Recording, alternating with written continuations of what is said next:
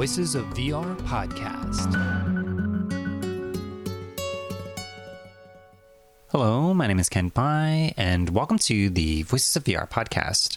So, this is the final episode of the series in collaboration with the IEEE Global Initiative on the Ethics of Extended Reality. This episode is on the metaverse and its governance by Melodena Stephens. She's a professor of innovation management and she's working at this public policy think tank that is investigating the government's role in technology and digitalization. And so once Facebook changed their name to Meta, then there was a lot of awareness in terms of what is the metaverse and how are governments that are interested in agile government and keeping up with the technology pacing gap, meaning that there's technology is just blazing forward in order to keep up with the divide that there is between the regulations around the technology and the adoption of the technology, then if we are going to be moving into a future where governments themselves are going to be having websites within the context of the metaverse, then what are the variety of different things that should be taken into consideration as they are doing governance and thinking about sustainability and safety and privacy and protecting young people, a whole wide range of different issues that I think, in a lot of ways, each of these different chapters of the IEEE Global Initiative on the Ethics of Extended Reality has been a deep dive into a very specific, narrow context to just explore the different ethical issues within the context of that context. Well, the metaverse is basically the meta context. It's everything about XR. In fact, their definition of the metaverse is, you know, it's a collection of multiple advanced virtual worlds that are interconnected with each other in the physical world through specialized hardware and biological interfaces and software technologies, services, and data.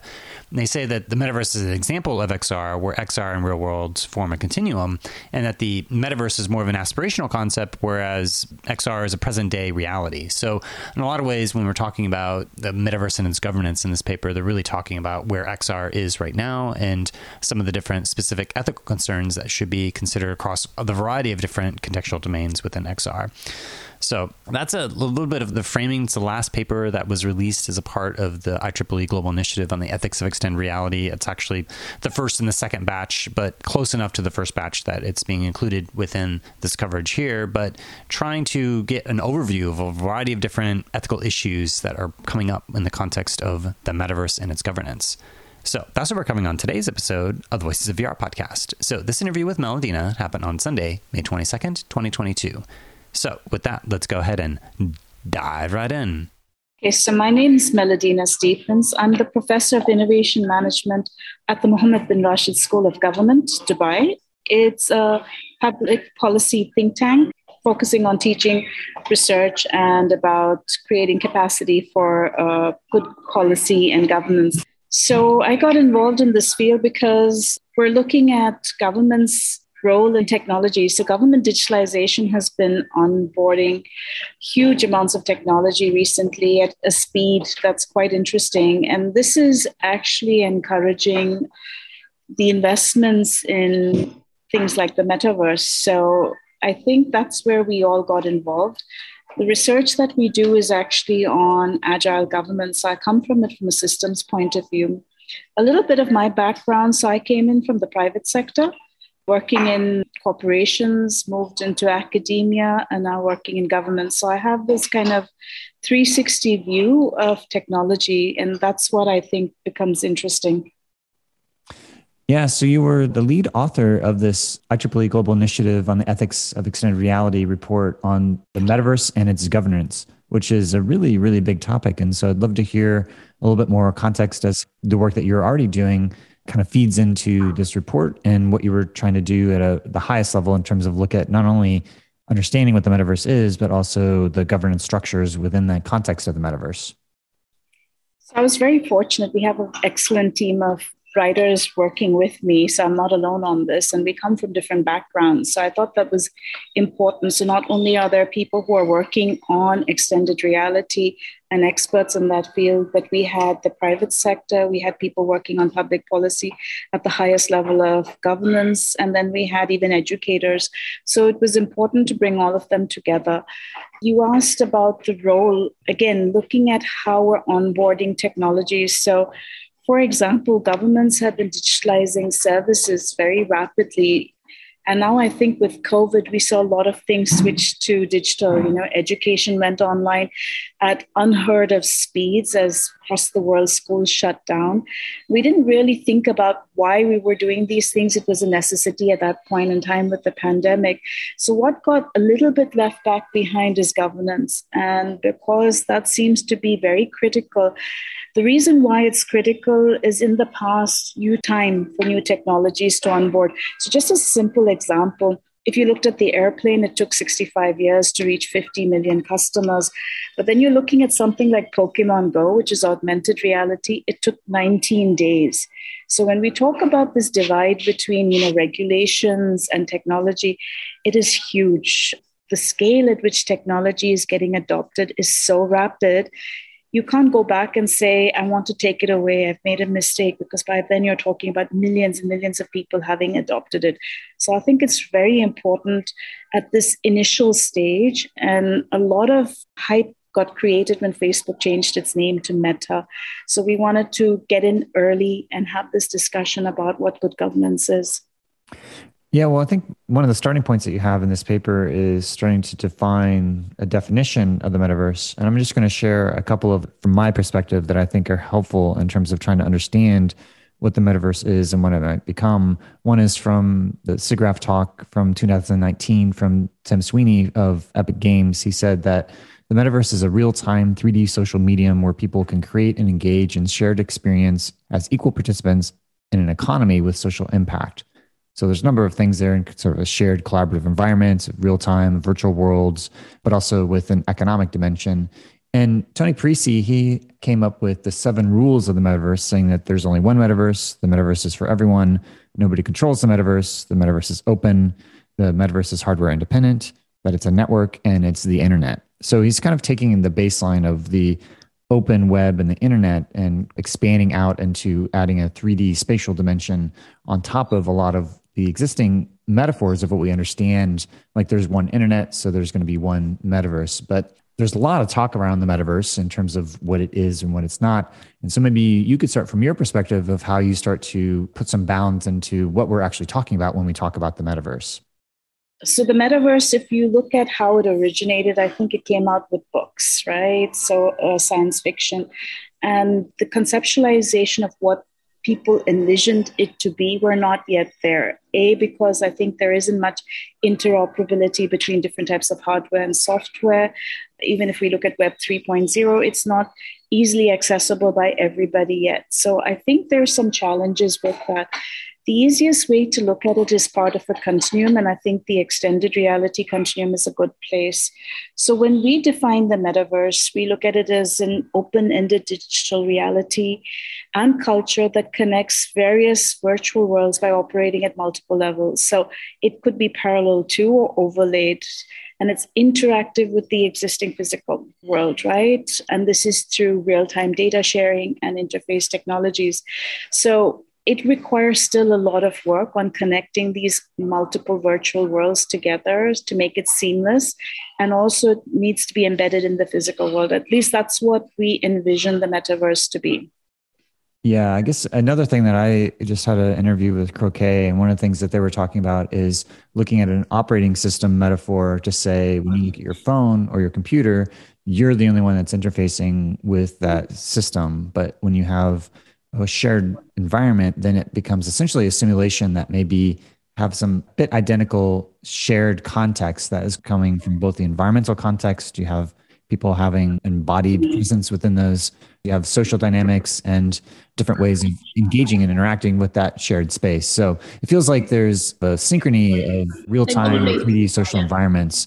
Could you talk about that in terms of the tipping points of the metaverse from everything from the the connectedness and the monetization potential from both an individual and corporate perspective, also from a governmental perspective, but also a third section here around ignorance. So maybe you could go into a little bit more context as to what you see as the tipping point of the metaverse. Right.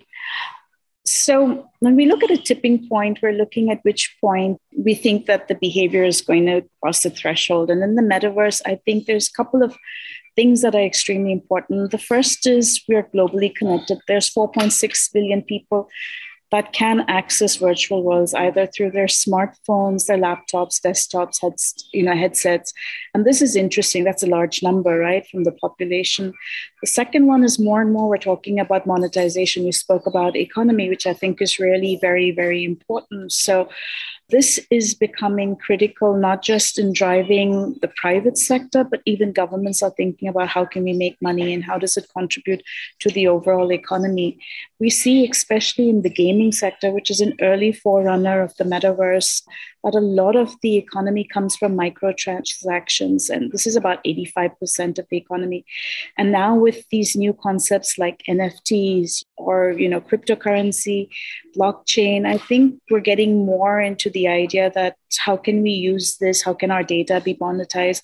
So i think this then becomes areas for governance in future. Also we're seeing for example corporations one of the main reasons they're interested in the metaverse is purely monetization. So when we think of governments and corporations, there's a significant but subtle difference between the two the government's purpose is public value, right? It's not about making money, it's about helping each individual citizen, right? Whereas with corporations, I think no matter how much they would want to be altruistic, at the end, they have to respond to their shareholders and it becomes profits. So sometimes you see a little bit of clash between these two things. And last but not least, I think what's important is there's a large population that does not understand what a metaverse is. And there's a lot of ignorance about what is feasible and what is not feasible. And this becomes an area where you could have ethical challenges. So it's very important we get involved very quickly right now there.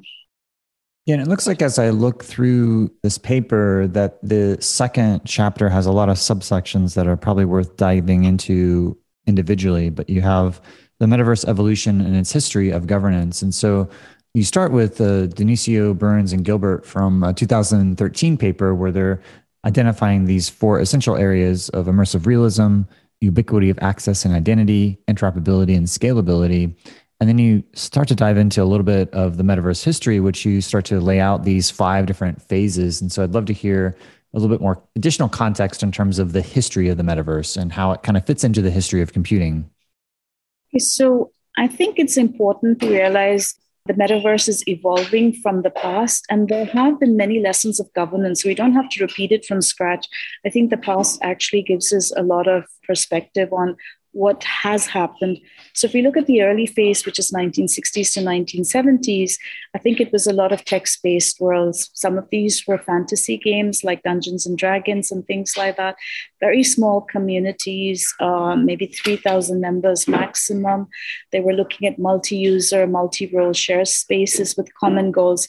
Now, here's the important thing. A lot of the governance at that point of time was about users having common values, right? And the way that communities would respond is they would then complain or they would get together and then they would probably approach the manager to then take action against users who did not conform to what the community thought were standards.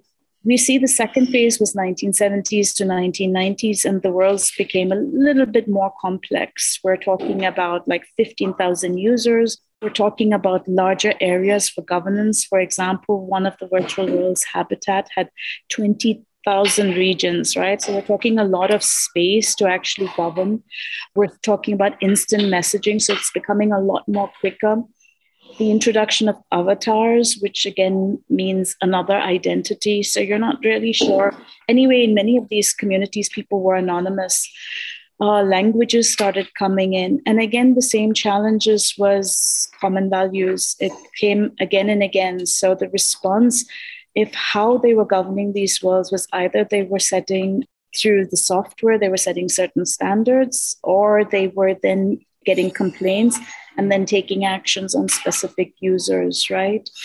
In phase three in the 1990s to 2000, we're seeing Web 2.5, so it's a lot more faster. We're seeing more affordable computers. Budgets for development at this stage was increasing exponentially. So a lot of interest in the private sector and monetization, different forms of business models coming in, more collaborative play, and the numbers are going about to like 10,000 people simultaneously working same problems over there. So you're seeing that you cannot fix any of these issues. It's still what are the rules that are governing the game, for example. One of the challenges in these kind of games also because remember a lot of these were games that were coming in is you're starting to see black markets come up right? So as gamification came in and as artifacts were being developed and you allow that co-creation a thriving back market into the real world came in which was not easy to manage because it's at the cusp between virtual and real worlds, and the law didn't easily fit in in those areas. From the year 2000 onwards, you're seeing more age groups. In fact, it's interesting, a lot more companies start focusing on children because that becomes a huge monetization opportunity. Second Life was launched, so I think most people will think of it like a forerunner of the metaverse in, in a real kind of way, especially also because the currency was mapped to US dollars, so the virtual currency. You had World of Warcrafts, and I think here there's some interesting governance lessons. So, for example, World of Warcraft had a pandemic, which was called Corrupted Blood, and it started with a bug and I think more than 1 million character deaths. Now, this is interesting because you realize no matter how much care you take, there are going to be bugs, and it's really the speed of response. But because the adoption is so high, the impact has already been felt, right? And then phase five, 2000 onwards, there was one study in 2011 that said 900 virtual worlds. I don't know what it is really right now because there isn't much data, but we're really seeing that this is becoming extremely fast. And one's major revenue stream is advertisements. So, of course, it's data sharing in this particular case, right? So, all of these things are small areas that perhaps could flag red flags, I guess, that we need to watch yeah, I think that's a, a real good setting of a broader context because as we start to talk about some of these governance issues, you know, what I see is that there's the centralized systems and then the decentralized systems.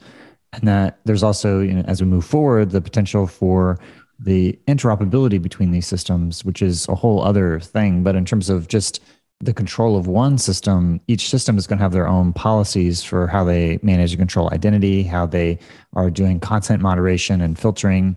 You actually have an interesting quote from Neal Stephenson, who is the author of Snow Crash. But in 2017, he was interviewed talking about these bubbles and filter bubbles, but specifically talking about the ways in which that you may have content moderation and blocking of different users. And so not every user may be seeing the same thing. And so he's talking about these bubbles and say you don't see what you're not seeing. So invisibility behind the scenes, it filters out all the stuff that you'd rather not see. And you're not aware that filtering is taking place. That's the thing that causes bubbles. It's not the filtering, it's the fact that the filtering happens invisibly. So I feel like there is already within the context of social media platforms the need for content moderation and to be able to have even automated systems with AI that's going in and automatically detecting content that may be harmful. I think as we move forward into the metaverse, we're going to see the challenge of real time moderation of different things that may be sexual behaviors that are more embodied and maybe difficult to have AI detect in the realm of harassment, but also in the context of the content. How are you going to start to moderate stuff when it's more real time conversations rather than something that's a artifact in terms of a piece of text, a video, or a photo that can be looked at by an AI and maybe have a system that has some lag but because it's an asynchronous system that is sending out information but in a real-time system it's got some different issues and so love to hear some of your initial thoughts on some of the governance issues as we think about the future of the metaverse so I mean, it's interesting you're mentioning bots. So I guess one of the challenges is also we don't know in the metaverse what's a bot and what's a real human being. And I think this will also become interesting. Whatever few experiments they've done in social media with bots, I don't know, Microsoft Tay and things like that, you saw very quickly that they picked up negative behaviors and then they became extremely negative as they learned selectively from the many, many different social media posts. So not necessarily maybe in bot is the best way also for content moderation also so it's a difficult space i think we're working very gingerly we're learning as we go the human content moderators are struggling because it's overwhelmingly mentally disturbing for a lot of them AI has to be trained. So obviously you have to train it. So there is also content moderation in some ways when you're training because you have to decide whether this is appropriate, not appropriate. So I think the challenge we have right now is the amount of data that's being put is so high that we're not able to actually cope. And with the metaverse, I think it will become exponential. So that's one big issue, just because you mentioned that. So there are a couple of governance things that I think becomes more and more important. The first, I think, is we need systems thinking. And I think Professor Alini, in her previous podcast, actually spoke about the importance of that. We need to go and, you know, look at things across, and perhaps I would like to call it purposeful leadership. We must have a vision of the values we want, and it needs to be unified across the world, across the private sector. And this means even educating, you know, society. We saw with COVID how society was so fragmented in terms of values of how we should respond. And a lot of it became about individualism. I think in this case, it needs to be the higher purpose. So, this will be one critical area to start with. So, starting at the top, I think we really need to have an understanding of what is the metaverse and what it can do for good and how can we get there and how can we ensure that the feedback is rapid so that we can take care because I don't think whatever we plan, we'd be able to come up with the perfect solution. So it's really about how quickly or how agilely we can respond to what is happening on the ground or virtually or, you know, in that extended reality continuum. Yeah, one of the things that I have noticed as we move from a lot of our activities happening from the physical reality into the digital reality is a lot of those digital realities are owned by private corporations. And that a lot of the the rules are just like the First Amendment within the United States. There's a right to free speech, but that is more from the relationship to the government to the people rather than these private corporations to the people. Because if you're on private property, then whoever the owner of that private property is can dictate what those speech patterns are.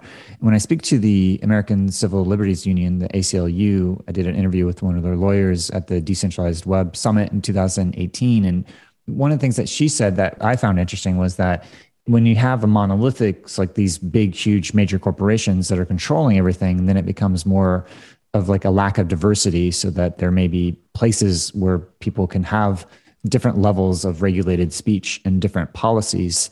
When I hear that we want to have one global unified values, I think the pushback I would have is there's a need for a sort of diversity so that what you're talking about here in the systems thinking and purposeful leadership is that there's a fragmentation across these different regions of you know the open metaverse if it is going to be interoperable there very well may be different regulations and rules for each of those different corners. Just like different cities have different local laws maybe the same maybe there's a human rights global context but then from each individual area there may be local regional laws that are being set up. So love to hear some of your reflections on some of those dynamics of both the global values that you're talking about, but also potential need for having regional differences and diversity in the context of the different regulations across the future of the metaverse.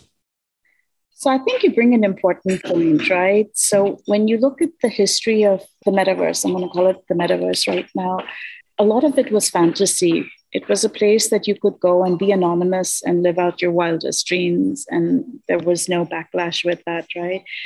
And then suddenly now we're looking at something where your online identity might overlap with your physical identity. So in a physical world, you are subject to certain rules and certain jurisdictions, and there are certain norms you need to follow. So I think this is where it gets a little bit confusing, as you rightly pointed out. And I think that's where some of the debate has to happen. So when I meant common values, it could be multiple levels and have multiple agreements. I think that's one phase of it. The second one is, I think, one of the challenges that we're seeing, and I'll just take the issue of children. We know a lot of children should not be on some social media platforms. There's age restrictions, but they're able to bypass that. And similarly, a lot of people are able much older people are able to then enter into virtual worlds as children. And this poses all sorts of challenges in many different ways, and it flags a lot of concern. So I don't have all the answers, but I think what we're really looking right now is to start that debate and put together committees and have that conversation. Because if we don't have that conversation, it will be an extremely fragmented, polarized metaverse. And that's not what we want. We want to actually utilize it for the best. Yeah, yeah. And as you go through these other sections, you have the next section is a sustainable metaverse. So I'd love to hear a little bit about how the metaverse is tying into already existing efforts, including the UN sustainable development goals that they have, or just to try to be in right relationship with whatever happens with the metaverse with being ecologically in right relationship to the world around us? So the metaverse will require huge amounts of computing power. And I think we're looking at huge amounts of data being created, data being stored and transferred. So obviously there is an ecological footprint. So I think it's very important we understand as we design and create new hardware, software, or even data storage platforms, what is the cost? Because even if we're talking Bitcoin, we know tremendous amount of energy consumption from that. So we have to have the discussions on as much as these things do good, what is the ecological fallout? And how do we manage it better? So that's one discussion that needs to happen. I think another big one that we're very passionate about is the e waste, because all of these systems do not last forever. So the speed of replacement is very, very high, you know, especially hardware, software. So, how do we get rid of this? And we don't have enough policies. We only talk about carbon, we have to look at e waste because it has a much more detrimental effect on the environment. And there aren't that many recycling plans on how to do that. Plus, just the earth is depleting. And the techniques we use for mining, many of the minerals for silicon, is not very healthy. So, that's something that we need to look at. So I think these are things that we need to have talk. I mean, I have another issue. I was just thinking a child who grows up entirely on the virtual world, will they love the physical environment they have and will they have the same feeling for care if they never experience it? So if you never walk into a forest if you never walk into an ocean would you care that it's polluted if you only live in a perfect virtual world? So we have to also reflect on that as we create these virtual worlds. They actually replications of our real world and then we should not let that child be out of touch with real life. This is a perspective, it's my opinion, but this is something that I think that's important to consider. Yeah, and the next section of the norm, society, and governance kind of goes back to what I see as this dialectic between the centralized systems that we have that have existing codes of conducts and content policies and moderation strategies. And if they violate those standards, then they may get blocked or banned. And then you have different aspects of the open web where they maybe you have your own website that you're able to publish. And the existing 2D realm of the internet has been a lot of your ghost like embodied presence. You can just kind of look at a website and you're lurking in the sense that you don't have your identity being represented in any way. But as we start to move into changing from the 2D to the 3D, then we start to have people have more and more of this embodied presence across these different worlds and that the open interoperable metaverse would try to have people have a persistence of identity. But when you start to overlay on top of that different content moderation strategies then there becomes a question of like if you get banned in one place do you essentially get erased from the metaverse which is another challenge that if there's a unified system there then you have the possibility of having people be exiled permanently from all dimensions of the metaverse. And so, again, I think it goes back to the need to have some level of difference and diversity because, you know, if people are exiled, then they need to have at least some place to go to. So, I'd love to hear some of the different challenges when we start to think about the existing structures of content moderation. And then when you start to expand that out into the 3D spatial realm, but also the interoperability aspects, how you start to wrap your mind around these aspects of norm, society, and governance in the context of the metaverse?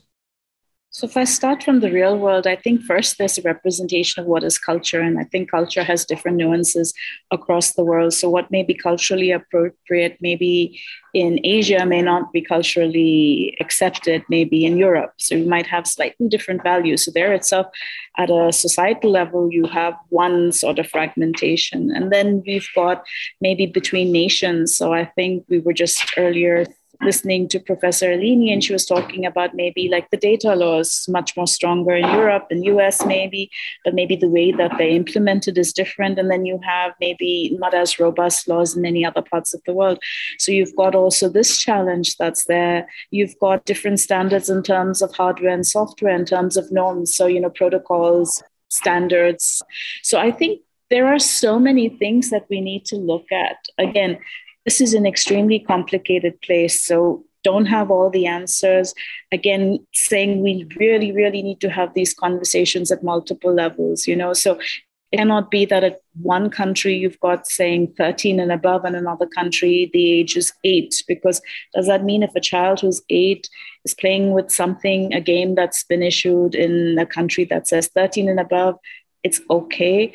Or does it mean maybe it's not about the child we need to educate the parents better? So i was reading this very interesting article i think it was on minecraft and it said you know less than 11% of the parents play minecraft but they buy minecraft for their children thinking oh it's educational but they have no clue what the game is about no what could possibly be all the things that could go wrong.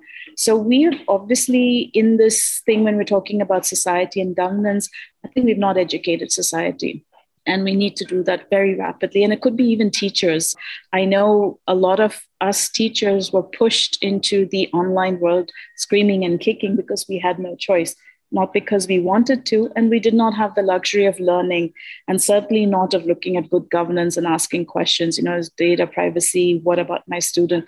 We just had to do it. So i think we have to have these discussions before it's too late yeah, and the next section is about dissociation, which I see is actually a number of different dimensions here. There's not only the dissociation in terms of escapism and going into these virtual realms and maybe being not in right relationship to your physical world responsibilities, but it also starts to get into what is the virtual versus the real type of discussions in terms of like if you do something in physical reality, it could be punishable, you know, physical assaults or sexual harassment. But if you do something in the context of a virtual world, there seems to be not the same standard of enforcing these different behaviors because there's not a physical component that is the harm that is either psychological or social or emotional but it doesn't impact the physical body in the same way although that's not to deny that there is some similarities in terms of either causing new PTSD trauma or even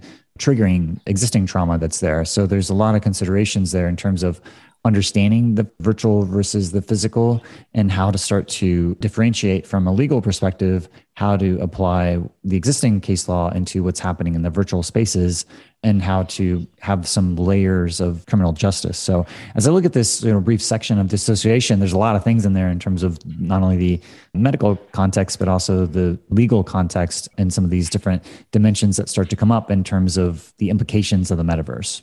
So, I'd love to hear any other thoughts you have in terms of this section here that is covering this topic of dissociation. So I think you captured it really nicely. There's multiple levels. I think we do need to understand as the worlds become seamless between real world and the augmented or the virtual world how do individuals navigate that? So so far they're just learning on their own. I don't think we're teaching them to cope or to navigate. So that might become an interesting thing. Is this something you just have to learn because you're thrown into the deep end or you're actually taught how to do that. And as you move from one virtual world to another virtual world, there may be different norms. So again, how do you manage that? And then there's the whole legal aspects, just like you mentioned, you know, am I liable? And in how would I be punishable if I was liable? So it's interesting when you speak to a lot of the lawyers, they say the rules exist. The problem is the jurisdiction. How would you go and apply it? You know, and if there is data privacy, how do I know who is that person if the virtual identity is hidden? I might have multiple avatars. So that also becomes another interesting issue. So I think it's complicated. And again, I don't have all the answers, but I think there are multiple things we need to focus. Clearly, we need a lot more research in this area. So I don't see much research funds flowing into this particular field. I do think that there should be more research grants to understand this impact on the extended reality and as it moves towards the metaverse. Yeah, and in the next section about legal recourse, I think you started to touch into some of those different dimensions of how do you actually find the jurisdiction, but also like what crimes are punishable if it's in a virtual space versus the physical space. Another thing that comes up for me at least is the uh, restorative justice models versus more punitive models of saying, you know, blocking someone forever versus like if you go into jail or exile, there's a certain time period. But I think in some ways, the way that I see some of these different big social media platforms, if you have three strikes or you do something that is so egregious that you get banned, then either mm-hmm. all that content that you have goes away, but also at what point is that revisited? Is that the forever permanent ban?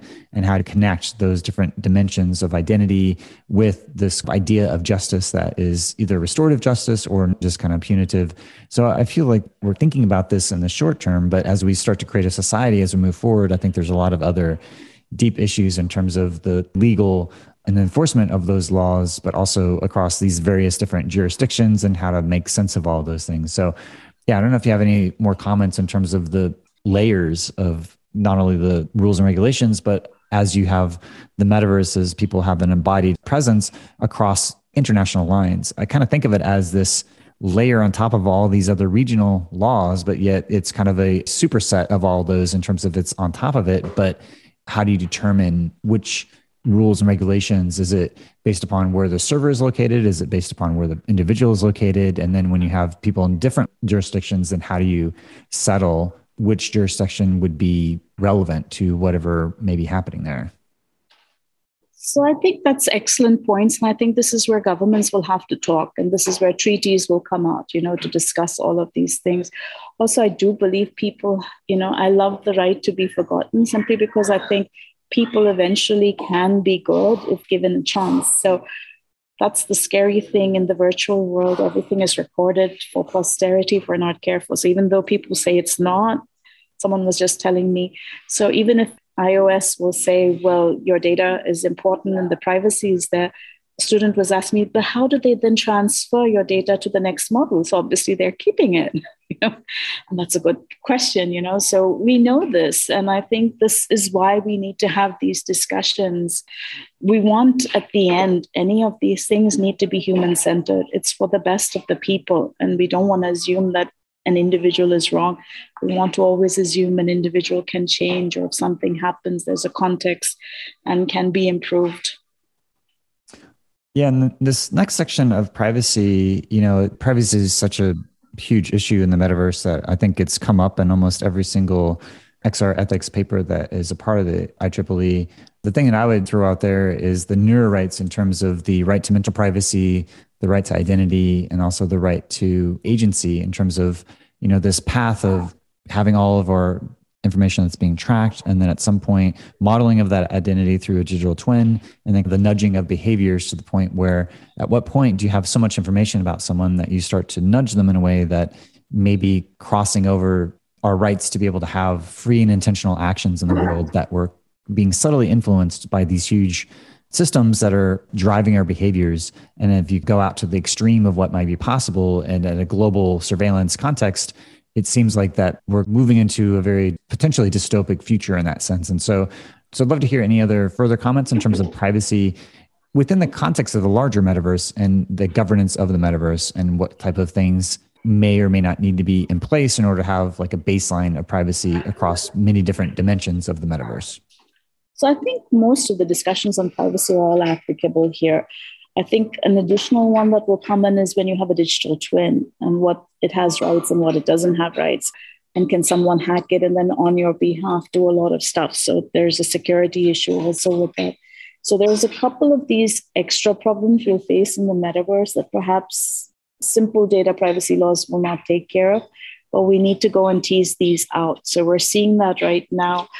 Even when we're looking at privacy, we're also looking at things like so historically and i think this is an issue we're already talking about in social media you know if i die then what happens you know? So now imagine there's a digital me running around in the metaverse. Do i exist for eternity? Did it have my permission to exist for eternity? Does it become a bot?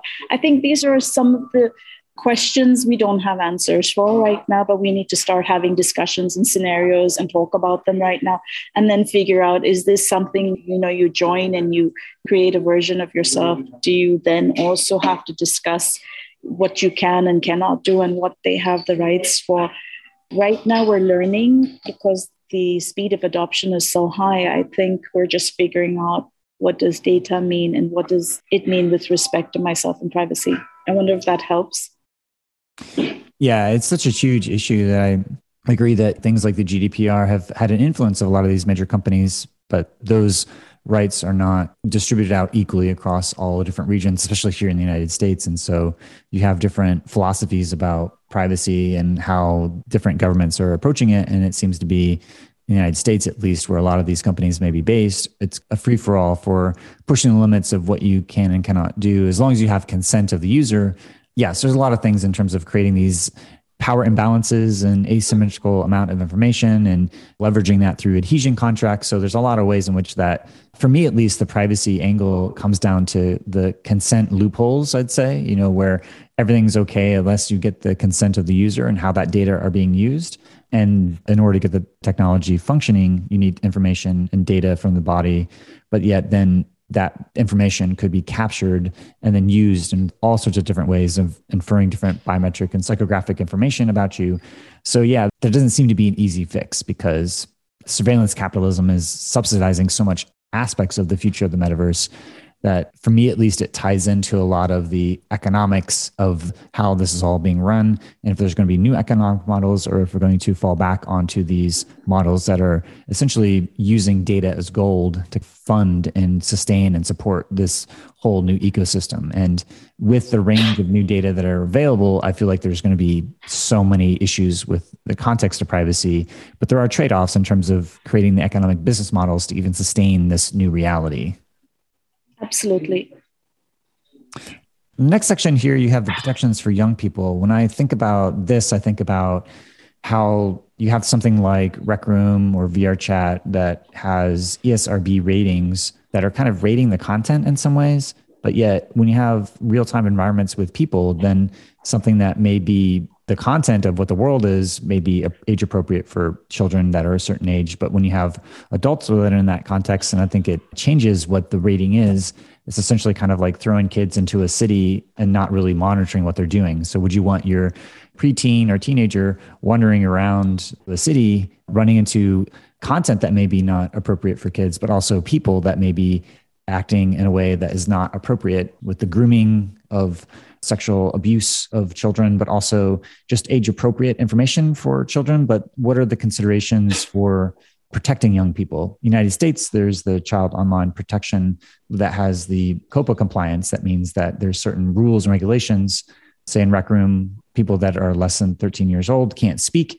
And so they are muted or they may not be able to hear. So there's ways in which that you can start to do that. But with any of these systems you can start to bypass those and you know any restrictions that you have you know what happens when parents consent to having their kid in there and they help collude with their kids to be able to have access. So there seems to be a lot of issues here in terms of does there need to be have age verification? Where's the enforcement coming? Is it coming from the companies? Is it coming from oversight with the government? You know how you start to actually have viable protections for young people seems to be a pretty big issue that has already had a lot of buzz within the latest context of after each Christmas, there's all these young kids that have new headsets, and you have an influx of new problems that happen kind of like at the same time at the end of the of the year because there's all these new children that are getting through Christmas um, gifts and whatnot. But so that's some of the stuff that I see. I'd love to hear any other reflections of what to actually do for protections for young people think you've covered everything. I think there's a hardware protection, like Professor Lini said. So we've got to design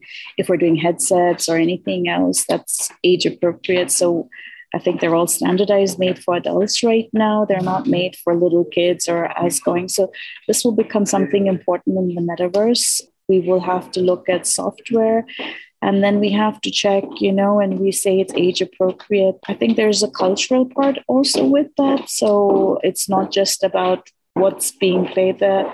But also, I think we have to look long term psychological impact, right? So maybe, you know, in the old days, you play cops and robbers, and a little kid does it outside and knows it's fiction. But now they're playing immersive games and they are very realistic. And then they go out and they have a gun and they're not able to make the difference between real and fantasy. And this is a problem because you can see this being played out again and again. So I think we have to really think about that. and again, I cannot stress enough if we have to take care of our young kids, we have to educate society. So the elders and the guardians need to be educated first. Sometimes we didn't grow up with these technologies, so we don't have the knowledge. So, and we don't play them. So maybe it's by default, we've bought these things as presents without understanding. But I think now we cannot use that as an excuse any longer. We need to educate guardians also. Yeah, and this last section here of this second chapter is talking about digital skills. And so there's a number of different organizations from UNICEF to the World Bank and the Organization for Economic Cooperation and Development, as well as the World Economic Forum. A lot of different of these organizations are talking about digital literacy and digital skills. So maybe you could help contextualize what these big organizations are talking about in terms of the need for digital literacy as we move forward and how that relate to the metaverse. So, one of the things that they think is as the world is shifting and more and more the metaverse will become dependent, a big contributor to the economy, a lot of the current jobs will be lost. In that case, what do the unemployed do?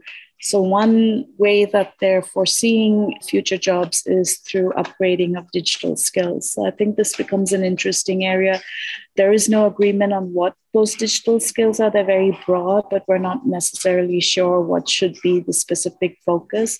So, it's really about maybe rechanging our educational systems I think also in digital skills, it's at multiple levels. So one is about maybe understanding, you know, just what is all these technologies, what is safety, what's data protection. We need to bring this earlier on. But then we also need to help people because there's a lot of you can learn anything on the internet today. And I think that's the amazing thing. But how do we make sure that people learn what is appropriate and help them find employability. By the way, the right to have a job is a universal human right. So I always worry when we say, okay, you know, robotics is going to, you know, remove this many jobs or things like that, because that is one of the fundamental rights that most countries have signed to. So we have to ensure that governments provide their citizens the skills that they can have a job. I found something very interesting. I just want to mention the story. A very large company put up a challenge, and what they were doing was watching how their players were trying and overcoming this challenge because they wanted to create a bot that will then go and do that. And that made me think, you know, how many times are we giving our skills to companies and therefore our jobs are getting replaced because obviously the new technology can do it faster. So I don't know, is that an ethical issue? But maybe it's something we want to talk about. Hmm. Yeah, well, as I look through some of the third section here, all the different individual sections that we just walked through, you have a number of different recommendations for each of these chapters. And it, I guess a theme that I see in, in all of these is trying to take the potential harms that are being done to specific people and specific contexts, and then trying to come up with a more generalized or universal approach that is going to be useful in helping to have the structures in place in order to either mitigate those harms or to prevent them altogether. And so I guess one of the things that it comes up when I see this is how so much of the metaverse is being built from the ground up from lots of different disparate entities that have their own business model, their own method of understanding what their code of conduct is going to be and what rules they want to create for each of the in the context of a city, there's these buildings. And so they think of it as each of the buildings in a city and each of those building owners are going to have their own approach for that. And so I'd love to hear maybe some high level reflections as you start to try to come up with these high level universal or generalized approaches to be able to address each of these different issues and what the process should be going forward to figure out how to either define what those are but then even once you define them how to get buy-in from each of those individual building owners or owners of each section of the metaverse to start to have an adoption of that to create a baseline of standards across the metaverse. So i think at the high level we want to create a systems process for governance. And this might mean my guess is create a standardized reporting mechanism. And this is important because if we start with all countries have universally agreed, which is the Sustainable Development Goals and the Universal Human Rights, that's a great starting point. If we agree on that, then I think that's when we talked about values, I think that becomes a foundation. So if we can have reporting of companies that work in this space, hardware, software, data companies, I think that's a starting point maybe begin with voluntary disclosure. And one of the important things is products upgrade so quickly. So when I talked about the thing like the corrupted blood pandemic, it's like an urban legend. There are some pictures from that, but they don't have actually any recorded data from that. So I think this is important that we keep tracks and traces of what has happened because it's learning for us. We learn from failures, and there is nothing that will prepare us for tomorrow's problems. So it's important that we do that. We also want to look at setting up maybe a lifelong education digital skills committee. And this is important so that it can feed back into ministries of education and actually help develop curricula. So we're not just talking about school children, but maybe even later on it could be vocational or any other thing. So very, very high level. We'd like to look at how we can cascade societal or rule based interventions with government legislation. So, one of the suggestions is to create a digital repository for legislation and industry standards on metaverse, both indirect and direct. And this could be at a global level. So, all countries put it together so you can learn from each other, you know, and then even maybe have the discussion of what worked and what didn't work. And that could be interesting set up a standards and interoperability committee. And this could be to present not only research, but even across industry sectors. Because as we can see, you know, the metaverse is not just going to be education or gaming, but it could be healthcare, it could be government services, it, it, it will touch every walk of life. So we need to understand how it gets reflected. And then I think some of those questions that we had, you know, about my identity you know am i liable for that or is it a fantasy? I think this will come up then. So it's okay maybe in game to have the fantasy identity but maybe if i'm going to the bank i might still need to be you know a legitimate identity that's verified and who will do the verification. Set up a global research and innovation fund. Like we mentioned i think a lot of research is missing and obviously there's more development work to be done on technology. So definitely funding needs to be there and then, of course, legal resources, a lot more work to be done there, and in privacy. So I think that's in a nutshell, which we've focused on to overcome, at least start the debate or start the discussion on the metaverse. Yeah, there's a lot of committees and task force. I think lots of different domains that would need to be seeing what the new capabilities and potentials, but also harms for the metaverse are happening with each of these different contextual domains that I think you've started to map out here. I think generally, as we started to uh, do the white papers, we tried to focus on individual issues within the context of XR in general. And I think this paper is kind of reflecting a lot of those different contextual domains as well and doing a deep dive into the various governance issues for each of those. The last section is a call for action. And so I'd love to hear some thoughts on what's next in terms of how to move forward with how to implement some of these different things, all these different committees and task force, and start to actually have this conversation and dialogue amongst these thinkers of the policy context, but also the builders of the metaverse, and how to help inform of what the landscape of risks and harms are to be able to then now what? What do we do in terms of having this call to action? So I'd like to bring Professor Eleni also into this because I think we've been discussing a lot about what we can do. So Eleni, when we did the call for actions, I think we were very clear we needed to start first with awareness. So that's right. Uh, we must build general awareness of the problem, if it is a problem. It could not be a problem.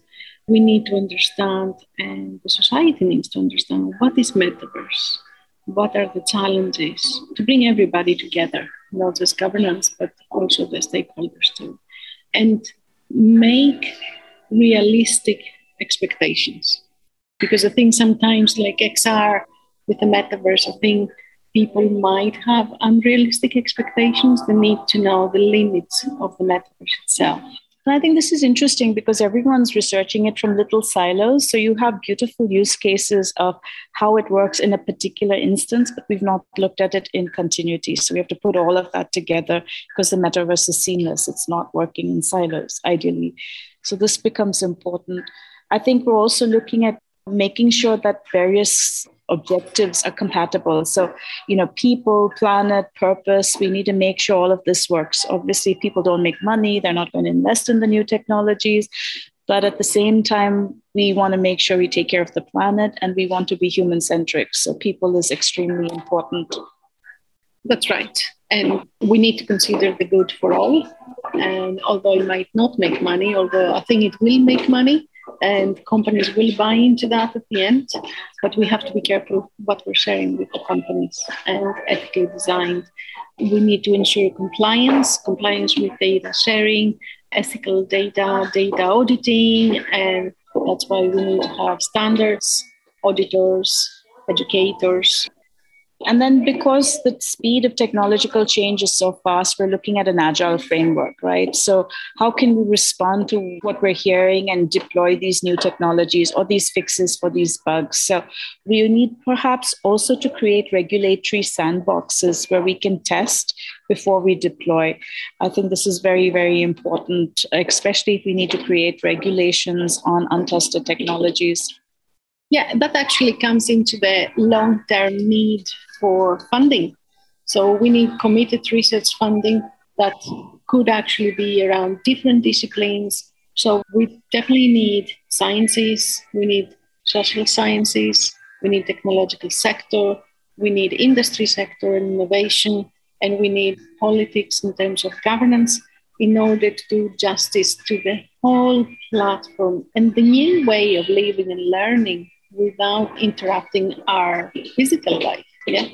Absolutely. And the last but not least, I think, is if we want to prevent inequalities, we really need data and we need to look at the metaverse across different industries, societies, and sectors and pull them together. And that's why these high level task force are so critical. Hmm. Yeah, well, that's certainly an ambitious paper to be able to map out all these things and start to come up with some recommendations and a lot of more specific things that I recommend folks to check out the paper because there's a lot more details for each of those different sections and recommendations that are probably a little bit beyond the scope of this conversation to dive into every single nuance. But I think generally to have these committees and task force and funding to be able to have folks look at the policy recommendations and then figure out how to come up with these frameworks that are a recommendation to the industry to have them either adopt and start to implement. Yeah, kind of the bottom up and top down, and how to have those meet in between in some fashion, I think is the spirit of this paper here. So, Melodena, I'd love to hear from you what you think the ultimate potential of XR, as well as the metaverse and having proper governance around the metaverse, and what that might be able to enable once we achieve all of these things. I think it can unleash human potential. There's a tremendous amount of untapped human potential. I mean, we're seven plus billion people on the world, and we haven't really tapped into what we can do. So, if we can create a meaningful metaverse, there is every reason to unleash the potential of 7 billion people. And I think that will be a fantastically beautiful thing to see. So that's the positive side, I feel. Awesome. And is there anything else that's left unsaid that you'd like to say to the broader immersive community?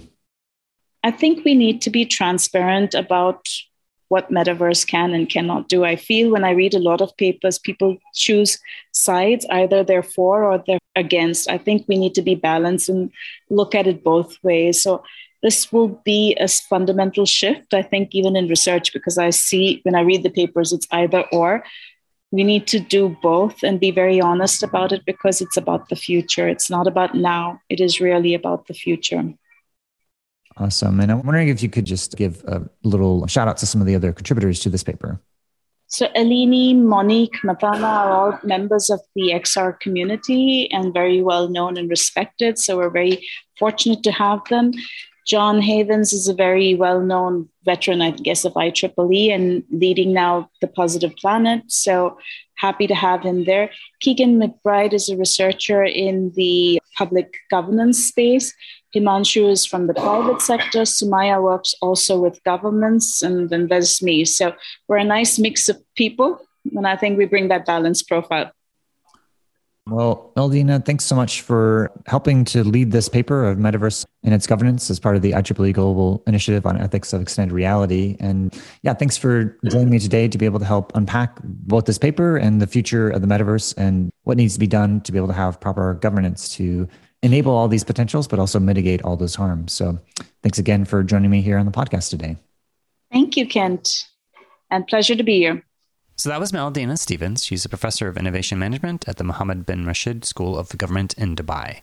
So, I've a number of different takeaways about this interview is that, first of all, Well, the metaverse is a big amorphous concept. And I think that in terms of looking at the variety of different governance issues that are coming up, I think it's spread off across a variety of different domains. But generally, I think most of the different XR domains are going to be considering some of these different things, whether it's privacy, whether it's you know how to deal with protections for young people, dealing with health and safety, and how to mitigate different aspects of dissociation, trying to look at the norm, society, and governance in terms of you know how do you do moderation and, and creating safe online spaces that people feel safe in being in, and are there ways of protecting yourselves if they're bad actors in the context of these spaces the sustainable metaverse, I think, again, this is just looking at ways in which that there's ecological footprints from a lot of different algorithms and different technologies. Proof of work, as an example, is has a high ecological footprint, and so just weighing some of the different considerations. If you're going to use a proof of work blockchain, then there's huge implications in terms of the how ecologically friendly that's going to be you know, they were putting forth the desire to come up with a systems thinking and purposeful leadership, which you know, I think as coming up with what is the bare minimum safety and security that you want to see across any immersive XR site that you go across, especially when it comes to privacy. But in terms of the code of conduct and everything else, I think there's going to be a pretty wide variety of different ranges of what is and is not okay. And I don't know if I would even want a, a uniform vision of that, just in terms of I think there is value in terms of having different spaces for different people that value different things. And then the legal recourse, the different rules that are existing, but problems, jurisdiction, and treaties, and how to have some sort of agreement across these different shared spaces. Really, you're creating a shared social space, but it's transcending any of the existing legal boundaries. And so, what is the jurisdiction for some of those different spaces for legal recourse? And then you know just these broader issues around digital skills and digital literacy and trying to look at these wider efforts that a lot of these governments have in terms of trying to keep up with the pace of technology but also to start to adopt and implement different aspects of these XR technologies as well. It'll be interesting to see some of the first virtual worlds that are really sponsored and built by government and what are the different protocols that they're going to have to follow. I mean, there's a lot of ways in which that the American Disabilities Act, as an example, has a lot of requirements to be able to follow in order to be accessible. And so if you have a government that's building a lot of these immersive spaces, then there's going to need a lot of innovation when it comes to making sure that these immersive spaces are just as accessible as a 2D platform. And in the discussion that I had in the IEEE paper, goes into great detail, detailing all the different things that are still yet to be done. So it's probably going to be a while before we start to see some of these virtual world spaces that are actually built and sponsored and sustained by a government. But thinking about all these different governance issues in terms of the sustainability, with the norms of society governance, the dissociation, legal recourse, privacy issues, the protections for young people, and digital skills that are all embedded into these variety of different governance issues as we move forward here. And also just the different bots and AI and the the Digital Skills Committee and the Interoperability Committee, which hopefully we'll be hearing a little bit more information there from the Khronos Group here soon to see what the latest of interoperability in the metaverse might be. And then uh, identity, verified identity, giving some of the different calls for action that they have within this paper are just to build general awareness of what are the realistic expectations about where things are at and where things might be going, reconciling the compatibility of the variety of different objectives and people and planet across you know many different stakeholders referring to earlier in terms of you know a little bit skeptical in the sense that they're going to be able to come up with a uniform code of conduct of everything within the metaverse.